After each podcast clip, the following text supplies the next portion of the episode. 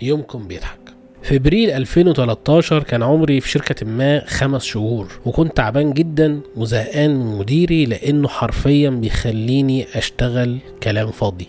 وزنقني جنبه في نفس مكتبه ولو رحت الحمام بيحسب لي الدقايق. كنت محبط لأن أنا كنت عايز أتعلم أكتر وأقابل ناس أكتر. خلاص نويت أستقيل بدل التعب اللي كنت فيه لأن نفسيتي كانت مدمرة تماما.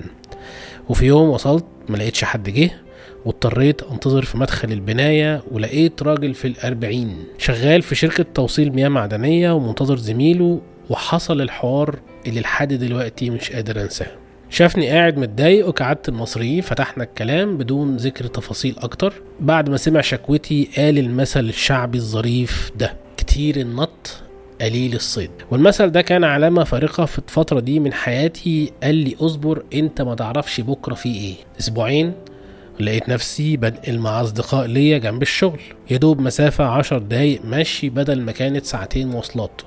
أرض اللواء المعادي يعني احسبوها أنتوا. وبعدها واجهت الإدارة بأنهم يا تبعدوني عن المدير ده يستقيل لأنه ساعتها كان واضح إنه مفيش مستقبل معاه. بعدها بشهر المدير ده نوعا ما مشي بفضيحة. الموضوع وصل للمحاكم لأنه سبب خسارة كبيرة للشركة وللإدارة. فعليا قعدت أحسبها شهر ونص فقط لا غير صابر. ما قعدش كتير. هو شهر ونص كل التفاصيل اللي حصلت وكملت في الشركة دي سنتين. يا ترى لو كنت استعجلت كان خط حياتي عامل إزاي؟ تكاثرت الظباء على خراش فما يدري خراش ما يصيد. خراش ده كان صياد ماهر جدا ولقى قطيع من الظباء اللي هو شبه الغزال بس هو مش غزال. طلع الأسهم اللي معاه وقرر بقى إنه يصطاد إن هو بقى يطلع كده السهم لقى الكبير لقى الصغير لقى اللي عايز جلد أكتر لأ ده أنا عايز كذا وبدأ يقعد يتردد يا ترى هيصطاد انهي واحدة من القطيع. تعب لقى نفسه عايز يريح كده كده مستخبي محدش عارف هو فين الظباء مش شايفينه أصلا. نام صحي من النوم مفيش ولا حد من القطيع كان موجود. المهم من القصة دي إنك تركز وتعمل الخطوات القريبة أول بأول لأن الحياة مليانة تشتيت. محدش عارف المستقبل فيه إيه. ركز على شغلك نفسك واعمل اللي عليك. الباقي ده مش بتاعك أنت. ماركوس أوريليوس وصف الموضوع كأنه مصارعة فروسية.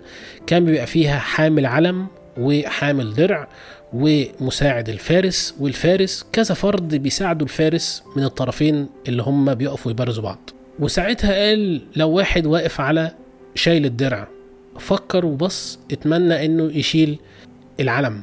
وبعدين بدأ يفكر إنه لأ أنا عايز أبقى شايل الدرع تاني. لأ أنا عايز أبقى فارس. وبعد ما يبقى فارس راح هو يسيبه بقى من الفروسية يروح حاجة تانية. هو كده خسر كل حاجة هو دخل فيها من قبل ما يكون له معنى أصلا في الموضوع. حياته هتبقى فاضية. الحياة دي هتبقى فاضية ما فيهاش معنى. قال إنك لا يمكن يكون ليك معنى حقيقي من حياتك طول ما أنت مش مركز طول ما أنت عينك مش مركزة على هدف واحد. يا ترى هتسيب إيه اللي بعدك في مجال الفروسية؟ لو أنت عايز تبقى فارس يعني أنت حتى لو بدأت من حامل الدرع أو حامل العلم لحد ما بقيت فارس أنت هتسيب إيه اللي بعدك؟ وما تخليش برضو مشاعرك تأثر باستمرار على شغلك وافصلها على قد ما تقدر. وزي ما اتكلمنا في الحلقة اللي قبل كده اللي هي الحلقة الرابعة اقلق بس ما تخافش وهكتب الروابط إذا كنت بتسمع أو بتتفرج. وهنتكلم عن الفرق ما بين الطموح والخوف والرضا في حلقة تانية إن شاء الله لأنه دايما الخطوط فيها مشوهة. وهنفضل كل شوية نعاني من الخطوط المشوهة دي لأن كل يوم حاجة جديدة بتظهر. فلازم يكون في أساس واضح لما نيجي نختار منه نختار صح. الإنسان لازم يفتكر النصيحة دي باستمرار. كتير النط قليل الصيد. لأن أنا كمحمود نسيتها في فترات من فترات حياتي وخدت من عليها سلسلة قرارات خاطئة لحد دلوقتي ليها صدى في حياتي. لأنه لما بتاخد قرار خاطئ في وقت ما الموضوع ما بينتهيش له أثر له تبعات. بدل ما تقعد تندم افتكر دايما إنك ما تخليش الخوف هو أساس قراراتك. لأن انت لو خليت الخوف أساس قراراتك ما هتتعلمش حاجة ولازم تحس في يوم بالندم لأن دي مش طبيعتنا إحنا كبني ادمين. يومكم بيضحك واستنوني في الحلقات الجاية إن شاء الله. ومعاكم محمود ميزار من بودكاست الحياة حلوة.